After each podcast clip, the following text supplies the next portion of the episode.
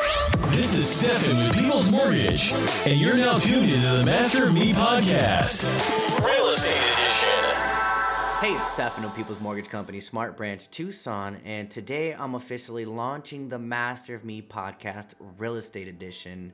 If you don't know me already, I'm the marketing coordinator for Tucson, and I'm really excited to announce this project because I already have the privilege to talk to real estate professionals on an everyday basis. On the other hand, with the Master of Me podcast, I'm able to share the conversations that I have with you guys and is that not only valuable for the buyers to learn more about their agents but for other agents to have the opportunity to get an inside look on how industry leaders run their business? With that being said i'm going to be interviewing meg swain senior loan officer with people's mortgage company. I'm really excited about this interview because meg has been in the industry for a long time and she has so many valuable keys that we can't wait to hear. Meg tell them who you are and what you do. My name is Meg Swain, and I'm a mortgage broker for People's Mortgage. I'm a residential mortgage broker. I work with homeowners that want to buy a home, and I match them with either VA, FHA, conventional loans, different programs to suit their needs. Wow, it seems like you have a very rewarding and fulfilling position in life. On the other hand, I am curious to any hurdles that you might have to overcome in the process. How do you handle those? When I'm looking at a client, um, it's up to me to try and, like a Rubik's Cube, figure out what the best option for them is uh, for their long term economics. So I'm usually trying to triangulate what the best program for them is and path toward buying a house. And it's kind of a collaboration. We do it together, and they give me kind of feedback and input on what works for them, if they have a certain amount of savings, what their plan is, and I usually try and follow their lead. Wow, I love that you help them no matter what their plan is, you're there. Uh, did you always have those answers or did you stumble upon them? What was the route for you? Um, I, I learned um, I learned how to put people together with loans probably by doing volume.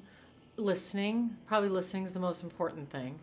Um, and my background is advertising, sales slash customer service. So I try really hard to, you know, make it about them. Customer's always right.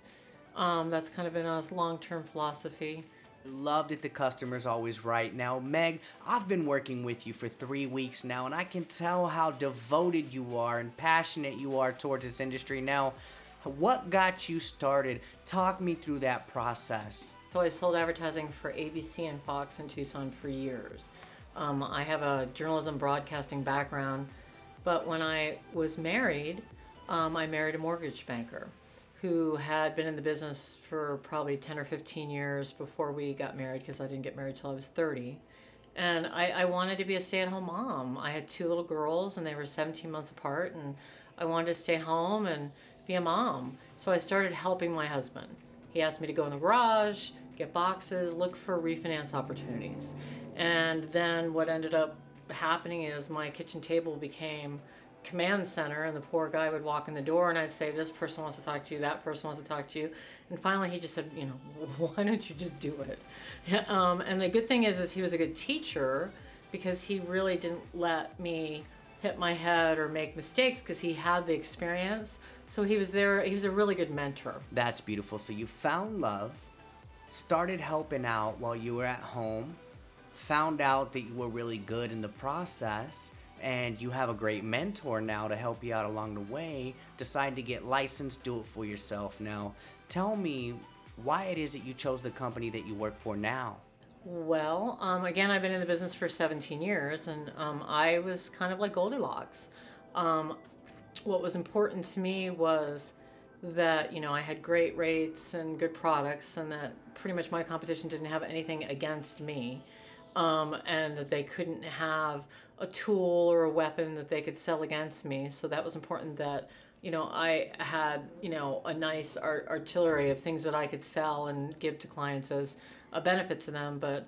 It, probably the most important thing is the people I work with. I, you know, I truly like to work with people that I like and trust. If I have a boss that I trust, and you know, pretty much I'd follow him off a cliff. And um, the smart team you know, they've been there for me. Not only do they perform quickly and they've got a really efficient program, you know, to push loans through and they're all streamlined and they're, you know, they, they get them in and they get them out and they do them with, you know, grace and detail and make clients, you know, feel really good about the process. But I also have bosses that have a lot of integrity that will stand in front of the bus for me. And if there is a problem or I do encounter a roadblock, they step uh, step out right in front with me and help solve the problem. They're not just like, "Oh, you're on your own. Good luck with that." Um, and in our business, we have mistakes and problems all the time. Most likely because uh, programs are always changing guidelines, or you know, sometimes you know clients don't give us accurate information, and we get not happy surprises. But um, more importantly than not, their system is designed so that we fail less, but then they're also there, you know, as a support system to be there with us. So, super happy with the combination. That to me sounds like the perfect win win combination. Now, Meg, what do you do in your personal life that affects you in your professional life in a positive way? Well, right now, the benefit for me is that I'm an empty nester. So I have a whole bunch of now, my girls went to college last year. So now I'm past the mommy, I'm past the minivan, the, the practices, you know, the day to day, you know, where my kids got my first, you know, share of time and they were my highest priority. You know, luckily for me, they're both in college, they're both really happy, but they're not in Tucson. But the biggest benefit to me right now is that now I have the free time to to work more and dedicate more to my career. So I feel like I can probably give clients better service and performance because I'm more accessible. They have 100% of my attention and focus. So it seems like you're handling that concept really well, but with that being said, what is it that you value the most in your life currently? Well, my priorities are completely different than they were when I was in my 20s and 30s. Um, back then, it was about having X amount of money, you know, the title, the beautiful car, you know, being able to afford things now I get that the things that I'm most grateful for are the people that I love and trust, people that, you know, are true, loyal, good friends, you know, my family, you know, my health. Um, you know, I'm pretty blessed. You know, I, I, the things that I, I'm very grateful for now are intangible. They're, they're not things. The things don't mean a lot to me right now. That's powerful. Meg, this next question is pretty interesting. Now, if you could go back in time five years from today, look yourself in the eyes and tell yourself one thing, what would it be? That it was all going to work out. Probably five years ago, the market was crashing. you know, we were all getting licensed. Being a mortgage banker was a scary thing. You know, I have a lot of respect for the people that are kind of my peers that are still in it. You know, pretty much anybody that's still on their feet, you you got to give them, you know, a credit or a thumbs up just for being in the business still. So it was it was a pretty scary time for us at one point. They, they were telling us at one point that we were going to be obsolete. That mortgage bankers or brokers weren't going to exist anymore. People were going to do everything online. That we weren't even going to exist, and we were all going to be without jobs. Um, luckily for us, that you know, people like to work with people that they like and trust, and I, I think that that personal touch you know, where you get in front of them, meet them, form a bond, and have a relationship with them, I'm hoping never goes away. I'm definitely with you on that one, especially coming from me, somebody who's a strong supporter of the tech side of things. On the other hand, there's just something about this process that looking in the person's eyes in front of you and putting their trust in them goes a long way. Now, Meg, I have a question for you. If you had $10 million, what would you do with it? If I had $10 million, um, I'd give it to a lot of people that I love and trust, you know, that could probably use a leg up. But um, I'd probably still stay in the mortgage business. Even if I won the lottery tomorrow, I'd still do it because I love actually doing what I do.